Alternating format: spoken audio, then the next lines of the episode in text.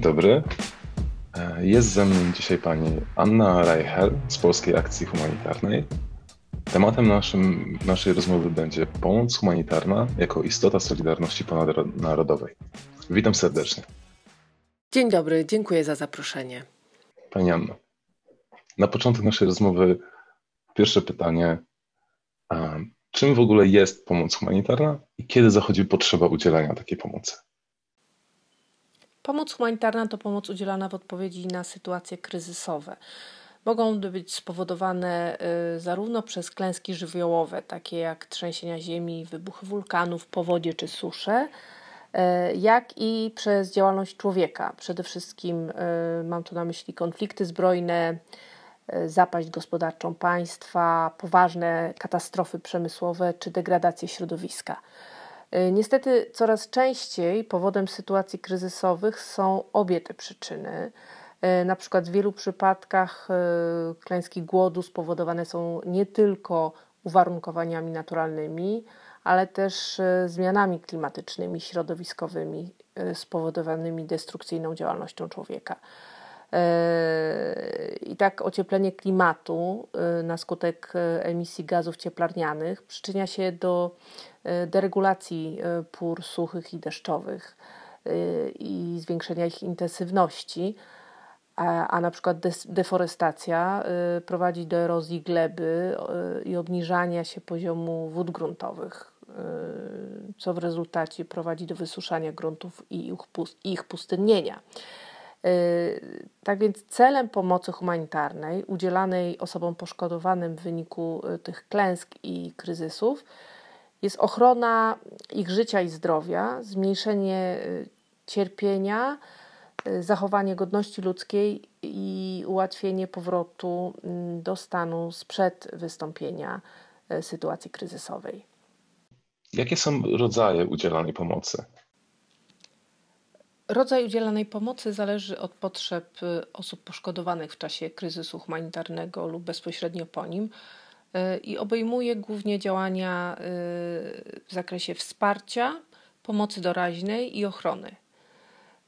Y, pomoc taka mm, polega zazwyczaj na dostarczaniu żywności, wody pitnej, środków higieny i czystości, na zapewnianiu dostępu do urządzeń sanitarnych, podstawowej pomocy medycznej, schronienia, w tym na organizacji obozów dla osób przymusowo przesiedlonych y, w wyniku y, kryzysu humanitarnego oraz na zagwarantowaniu im bezpieczeństwa i dostępu do informacji.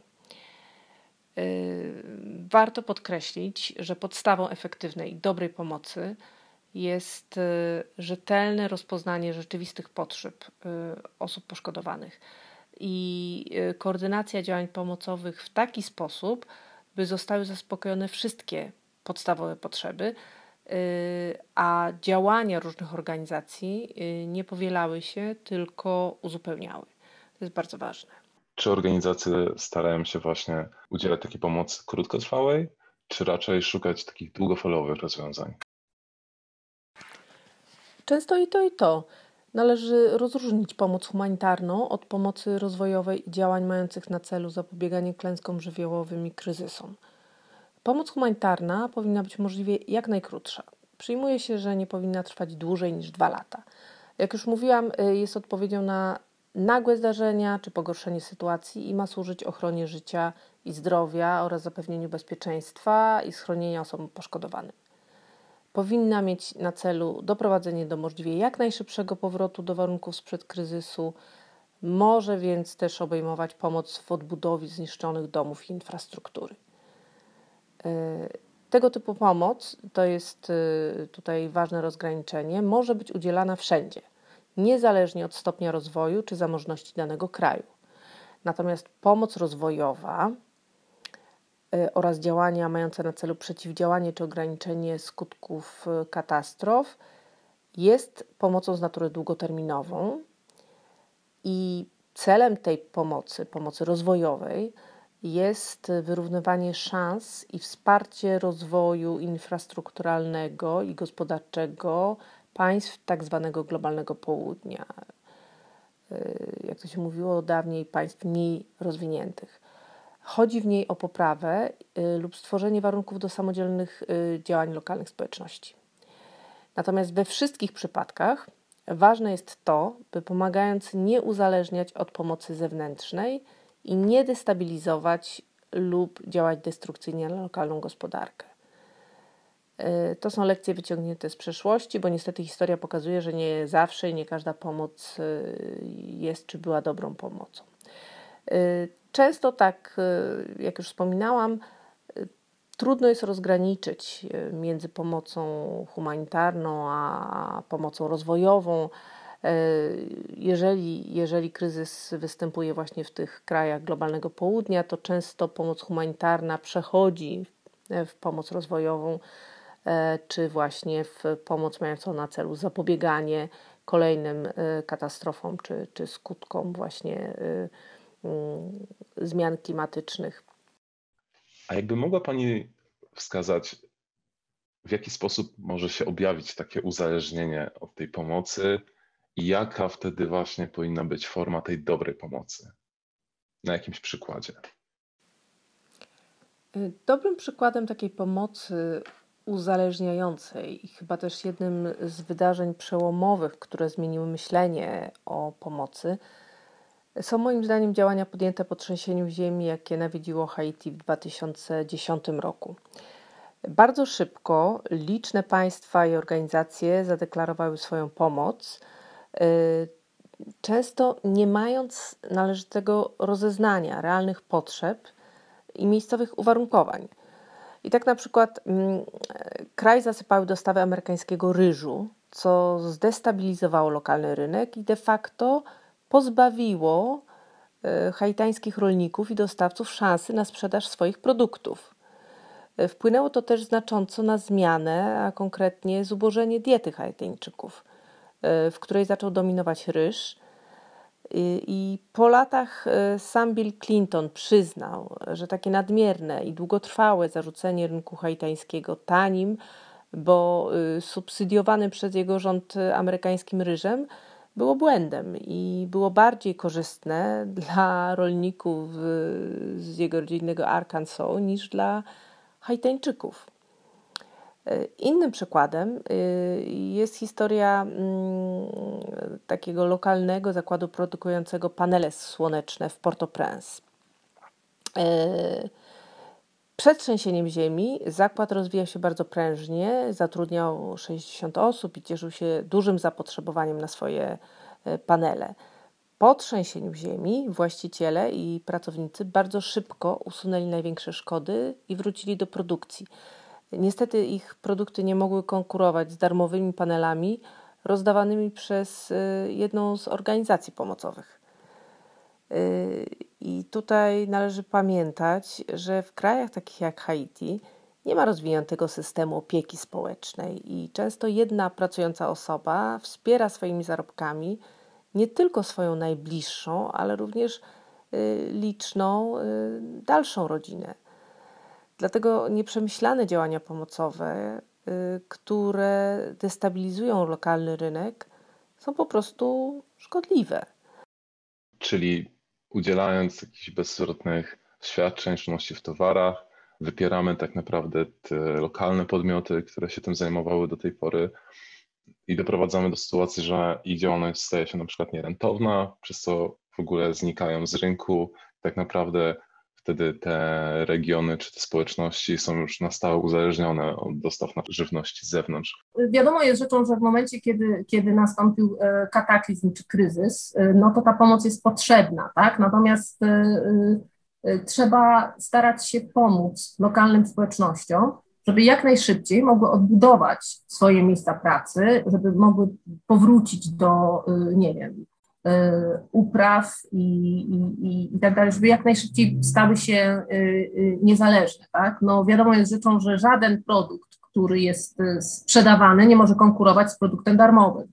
Więc takie rozdawnictwo, ono jest dobre na krótką metę, wtedy, kiedy rzeczywiście jest kryzys i, i, i ludzie no, są pozbawieni dostępu do żywności.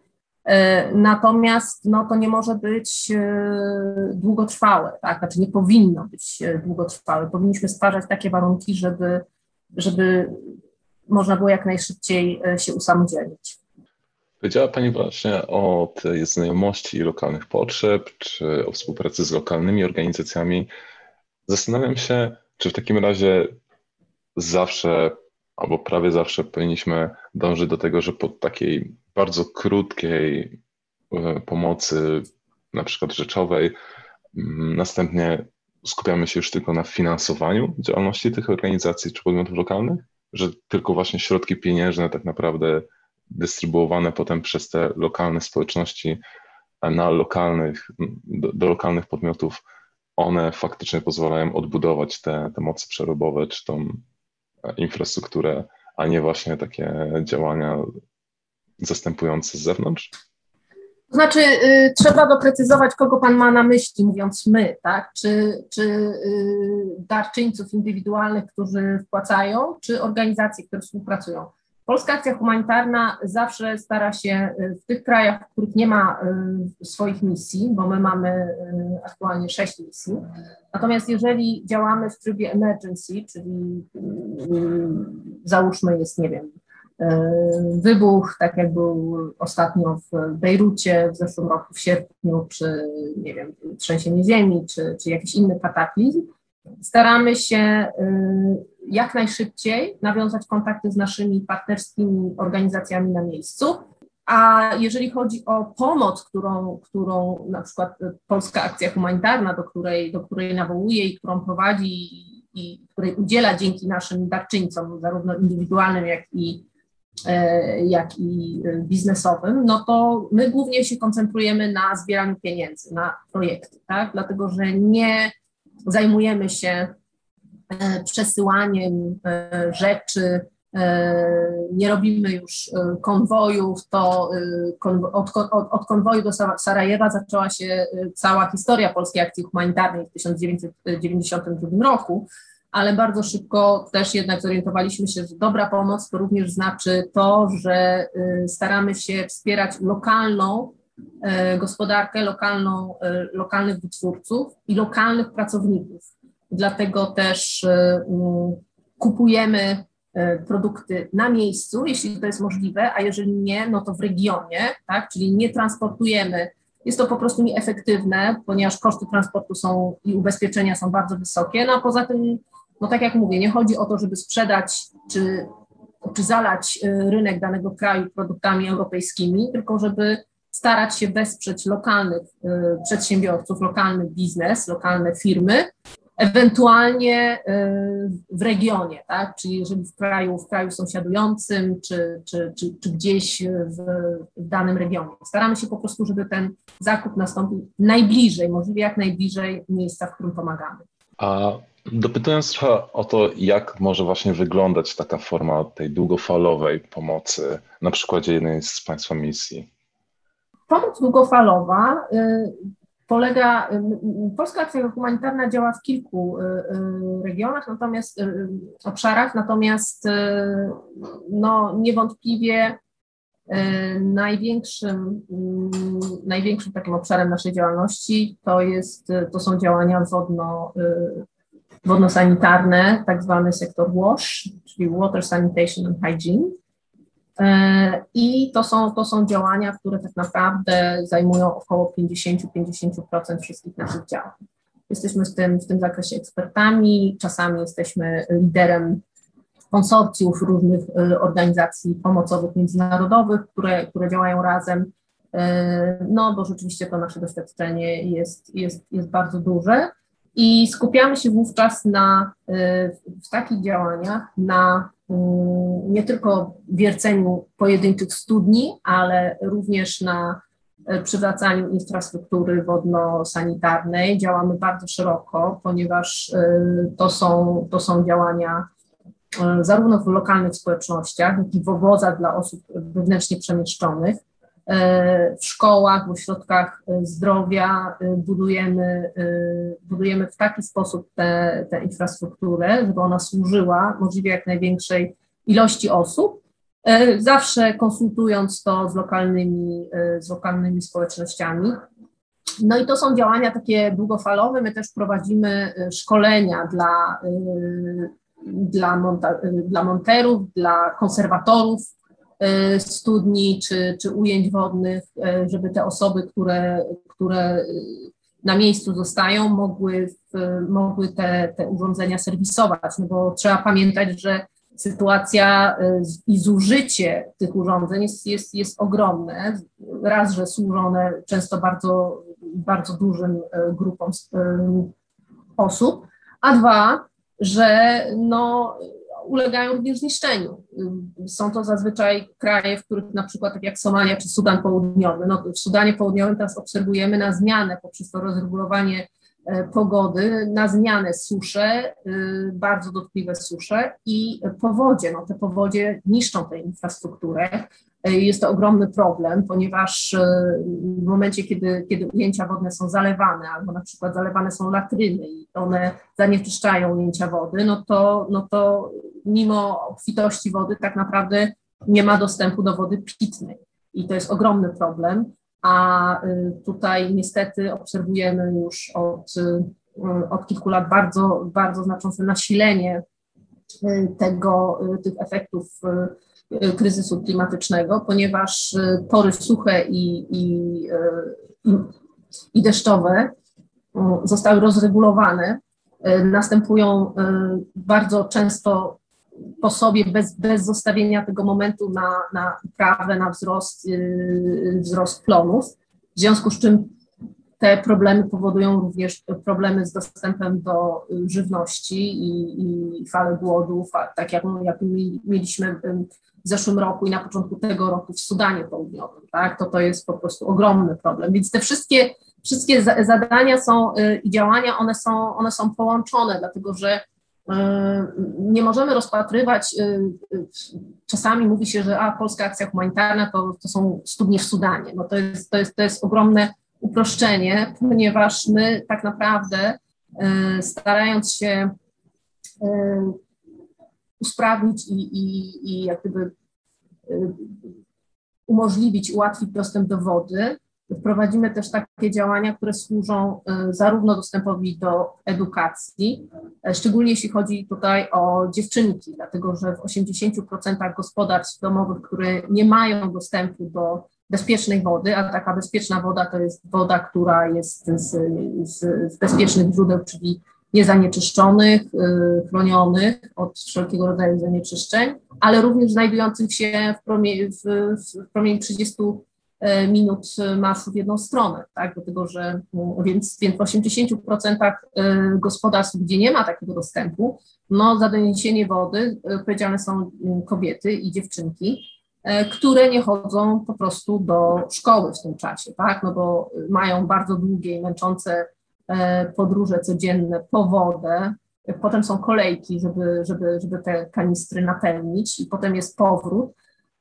To się przekłada również na na brak bezpieczeństwa, tak? czyli na sytuację bezpieczeństwa tych kobiet, które są i dziewczynek, które są często po prostu napadane w trakcie, w trakcie marszu, y, są ofiarami przemocy, przemocy na tle e, seksualnym również. Więc e, to wszystko jest ze sobą bardzo ściśle powiązane i to jest, to jest niezwykle ważne, żeby właśnie widzieć to połączenie, tak, że woda dostęp do wody to nie jest tylko kwestia tego, że będziemy się mogli napić, będziemy mogli się umyć, będziemy mogli gotować obiad, tak? To jest kwestia e, właśnie e, dostępu do żywności, bo jest szansa na to, żeby, żeby nie wiem, podlać przydomowe ogródki, tak? Dzięki temu nie tylko wyżywić swoją rodzinę, ale również być może sprzedać nadwyżkę na lokalnym, na lokalnym rynku i wtedy móc no, mieć jakieś, jakieś pieniądze E, które są niezbędne rodzinie do życia. To jest, e, to jest również możliwość, nie wiem, napojenia zwierząt gospodarskich. To jest, e, tak jak już wspomniałam, możliwość uczestnictwa w zajęciach szkolnych przez dziewczynki. To jest możliwość toalety w szkołach i, i, i punkty poboru wody. To jest również kwestia o której się teraz coraz więcej mówi, ale takiego bezpieczeństwa menstruacyjnego, tak? ponieważ no, w sytuacji, kiedy na przykład nie ma Y, toalet, które są podzielone ze względu na płeć, albo nie ma w ogóle w szkole dostępu do wody, no to dziewczynki w tym okresie menstruacyjnym nie chodzą y, do szkoły, opuszczają, mają. Więc to jest naprawdę ogromnie ważne, żeby, żeby o tym pamiętać. Tak samo jeżeli chodzi o, o takie działania długofalowe, o które Pan pyta, no to my teraz coraz bardziej y, staramy się prowadzić działania, które mają na celu zapobieżenie czy, czy, czy zredukowanie y, skutków y, tych, tych kataklizmów. To znaczy wiemy, że po ogromnej suszy, kiedy ta ziemia jest totalnie zbita i spękana, ulewny deszcz no, nie tylko nie powoduje, nie nawadnia tej ziemi, ale wręcz powoduje erozję, tak? dlatego że, że, że po prostu te, te, te potoki takie narowiste, które się, które się tworzą, one, one wypłukują ziemię i, i ta woda nie zostaje, nie ma czasu, żeby wsiąknąć w glebę. Dlatego e, my jako Polska Akcja Humanitarna budujemy na przykład tamy piaskowe. To są takie tamy, które za, zatrzymują tę wodę właśnie y, z, z ulewnych powodzi i ją, ją gromadzą y, pod ziemią, dzięki czemu później poprzez y, system irrigacyjny możemy te, można tę wodę rozprowadzać po polach, można mieć do niej dostęp również, więc, więc to jest cały szereg takich działań, które z jednej strony no, starają się zaspokoić te potrzeby bieżące, ale również no, starają się zidentyfikować, jakie są e, te potrzeby długofalowe, spojrzeć na te zmieniającą się sytuację również e, pod względem e, klimatycznym. Co prawda nie ma jeszcze oficjalnie takiego pojęcia jak migrant czy uchodźca klimatyczny, natomiast no, to jest coraz bardziej no, taka rzeczywistość, z którą się ludzie mierzą. Migracje, ludzie muszą opuszczać swoje domy, ponieważ no, stracili na przykład e, na skutek powodzi e, swoje, swoje domy, swoje uprawy. Ewentualnie susze po prostu tak, tak samo po prostu nie pozwalają im już funkcjonować normalnie. Te osoby się przemieszczają. Następuje rywalizacja o o zasoby, o wodę, o ziemię, o pastwiska, o, o możliwości, więc, więc to też jest e, jeden z bardzo poważnych e, problemów podło podłożu konfliktu. Używając potocznego języka e, i myślimy o uchodźcach, to myślimy o tych osobach, które docierają do, z narażeniem życia, docierają do Europy, a tymczasem tak naprawdę 80% osób, które są przymusowo przemieszczone, to są osoby, które szukają schronienia w obrębie własnego państwa. To są tak zwani y, osoby wewnętrznie przemieszczone, tak? To jest 80% i 80% tych ludzi y, szuka schronienia w krajach, które już i tak mają problemy, które mają problemy żywnościowe, mają problemy ekonomiczne i gospodarcze. Także y, my jesteśmy bardzo skoncentrowani na, na, na tym takim małym wycinku problemu, Natomiast kompletnie jak gdyby umyka nam to, że ten główny ciężar ponoszą kraje, które są w daleko trudniejszej sytuacji niż jakiekolwiek kraj europejski. Wspomniała Pani wcześniej o tym, że nie korzystają Państwo z wolontariuszy na misjach wysyłanych z kraju. Są to jakieś przyczyny takiego stanu?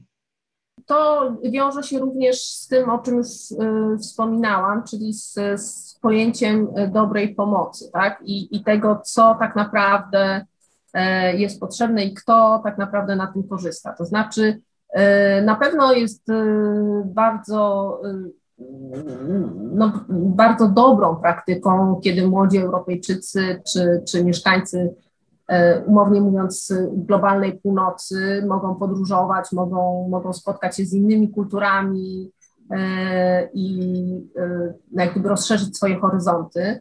Natomiast no, taka narracja, że w ciągu, nie wiem, jakiegoś krótkiego wolontariatu jesteśmy w stanie coś oddać światu, zmienić i jakoś na, na stałe zmienić życie y, osób, którym pomagamy, no nie jest, y, no nie jest prawdziwa, mówiąc wprost, tak? dlatego że nie ma takiej możliwości. Zresztą y, bardzo tak ciekawo, ciekawe porównanie gdzieś tam wyczytałam na jednym, na jednym z, z, w jednym z artykułów na, na stronie organizacji humanitarnych, takie, taki, taki pomysł, że na przykład, nie wiem, no, prosimy wolontariuszy o to, żeby zidentyfikowali, jakie są naj, najważniejsze problemy w Polsce, tak? Jakie, jakie są problemy, no więc załóżmy, że zidentyfikujemy, że to jest problem, nie wiem, teraz wśród młodzieży na przykład problemy dostępu do pomocy psychologicznej, czy na przykład kwestia, nie wiem, hejtu internetowego i tak dalej. I, I zapraszamy, nie wiem, dziesięciu studentów e, z Mongolii, którzy nie mówią po polsku, e, którzy przyjeżdżają na trzy miesiące, no i którzy mają te problemy rozwiązać. No więc jaka, jaka jest szansa tak naprawdę y, ich efektywnej pomocy. To znaczy oni mogą się zapoznać i tak dalej, i tak dalej. Natomiast no, trzeba być tutaj szczerym.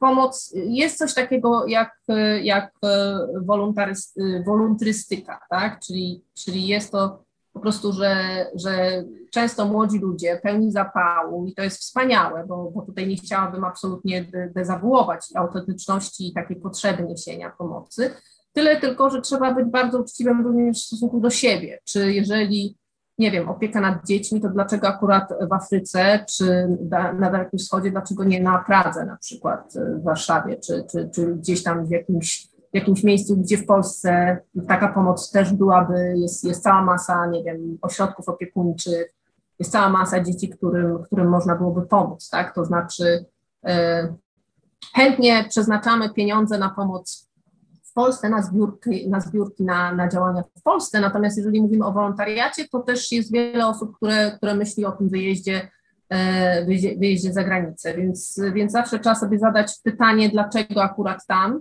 e, i, i czy, czy zrobiłem, czy, czy się sprawdziłem, czy spróbowałem pomagać tutaj e, i jakiego rodzaju mam kompetencje i umiejętności.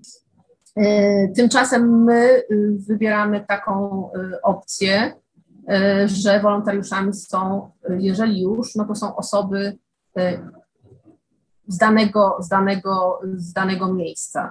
W, tych projektach łuszowych związanych z wodą szkolimy nie tylko konserwatorów, na przykład urządzeń wodno-sanitarnych, ale również kobiety, w roli promotorek higieny. Tak? I to są osoby, które znają lokalną społeczność, które znają, y, mają te kompetencje kulturowe, znają wrażliwość, znają i po prostu są najlepszy, naj, najbardziej y, wiarygodnymi, najbardziej przekonującymi osobami, które wiedzą, jak rozmawiać z tymi, z tymi osobami, z, z adresatami pomocy. Tak? I y, one mają tę wrażliwość na, no nie wiem, na zwyczaje, na kulturę lokalną i tak dalej, i tak dalej, więc, więc no poza tym te osoby tam zostają, te osoby mogą później działać długofalowo, one mogą szkolić z kolei innych, one mają ogromne znaczenie dla lokalnej wspólnoty, więc, więc jeżeli już wolontariat, no to naprawdę na miejscu też jest cała masa osób, które, które chętnie, chętnie pomogą, dla których to jest zdobycie nowych kompetencji,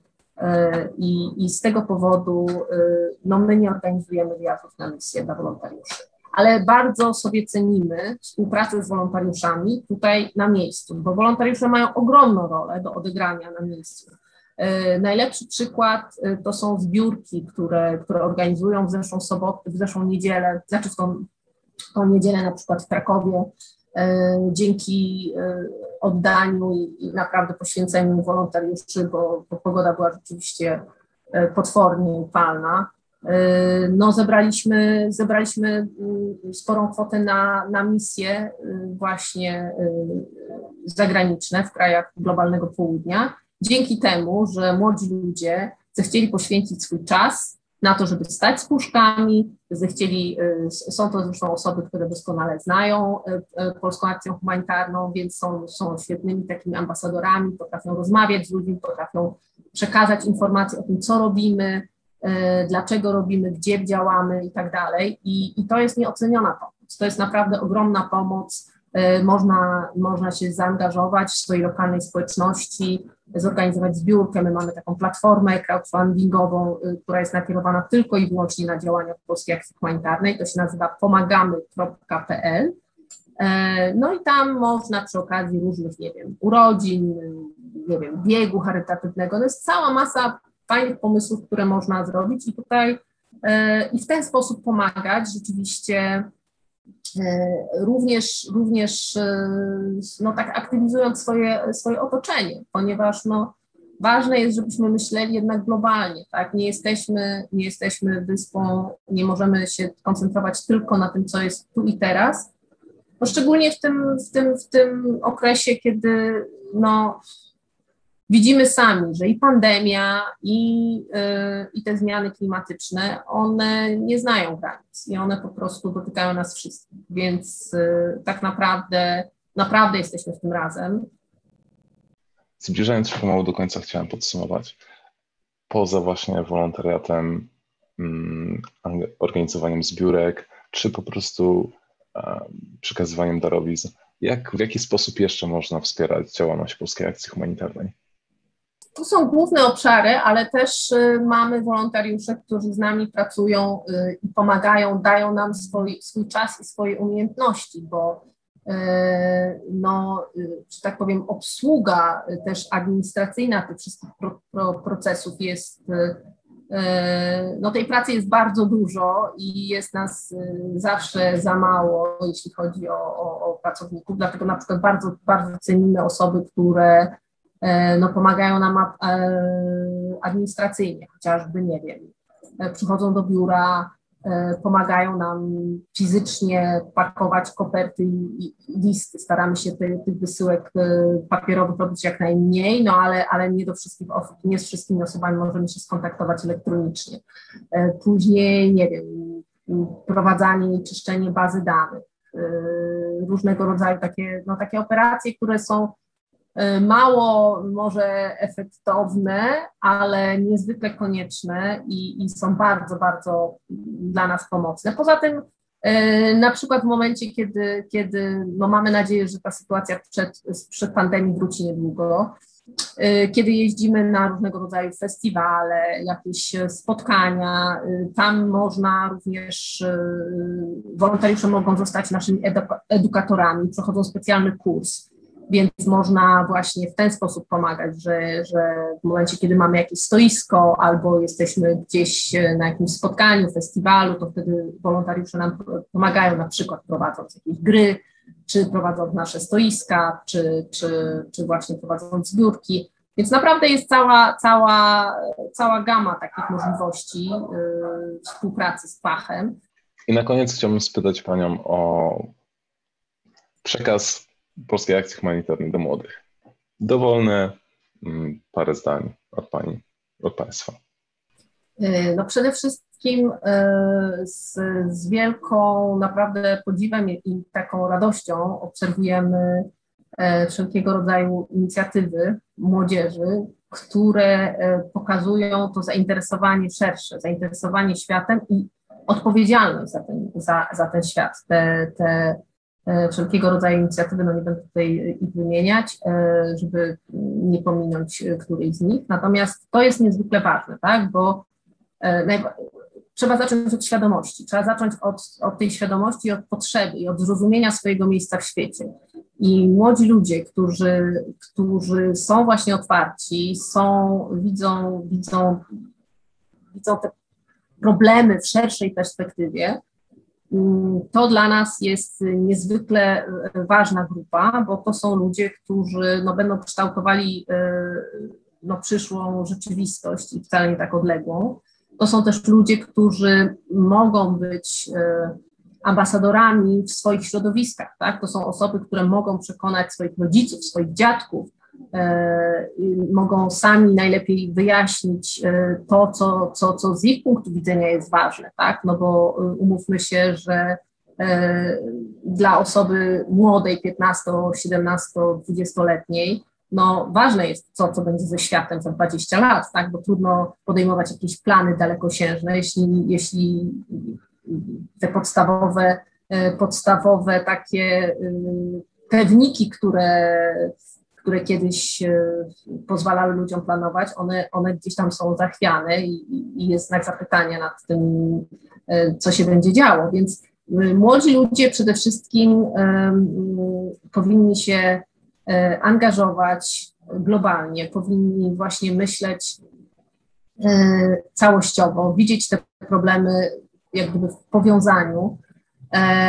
I niezwykle, niezwykle cieszy, że, że coraz więcej młodzieży właśnie w ten sposób patrzy na świat i, i taką odpowiedzialność za świat chce, chce brać. Czyli y, myślmy, działajmy zarówno lokalnie, jak i globalnie, bo tak naprawdę ta lokalność i globalność teraz to znaczy zupełnie co innego i, i naprawdę y, trochę, trochę już trudno zamknąć się w swoich opłotkach i, i myśleć, że to co, to, co nie wiem, dzieje się na globalnym południu nas nie dotyczy, bo, bo to nas bardzo dotyczy i może dotyczyć bardzo bezpośrednio. Także, także zachęcam wszystkich młodych ludzi do tego, żeby się angażować, e, no bo tak naprawdę tylko ci, którzy się angażują, mają szansę na, na dokonanie jakiejś zmiany. No po prostu jeśli się nie angażujemy, no to inni urządzają nam świat e, za nas i potem to nawet nie bardzo wypada narzekać, no bo jak się nic nie robi, no to